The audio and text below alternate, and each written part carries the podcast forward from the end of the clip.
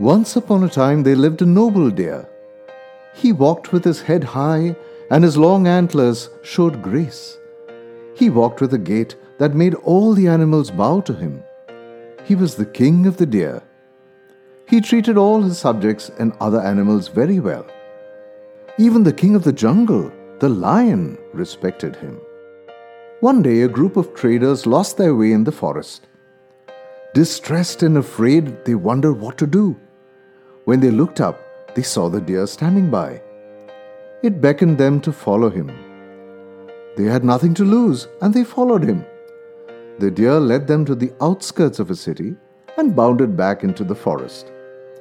The leader of the traders was so impressed by the deer that he felt that the king ought to know about it.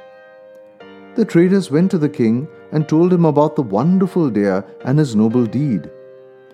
The king did not listen to the words praising the deer's noble deeds. He just heard that they had found a wonderful deer. So he decided to go and hunt the deer at once. When he went into the forest with the soldiers, they saw the deer peacefully grazing in the meadow.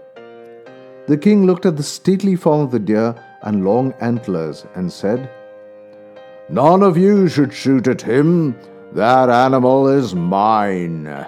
His antlers will grace the walls of my palace. Saying this, he shot at the deer, which evaded the arrow in time. The deer gave the king a long chase. As the king chased the deer, he went deep into the forest. Soon he was far away from his retinue. The deer gave him the slip and was walking away when it heard a huge splash.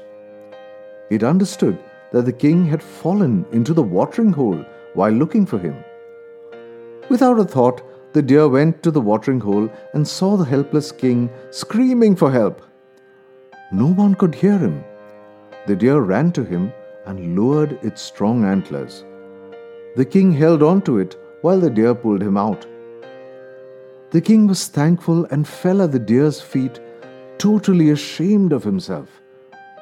The deer let the king sit on his back and took him back to his city. The king asked him to stay on at the palace as his friend, but the deer refused, saying that the forest was his home. If we could learn to be noble like the deer, and help even our enemies when they are defenseless, we are sure to gain friends for life. So, what have we learned from this story?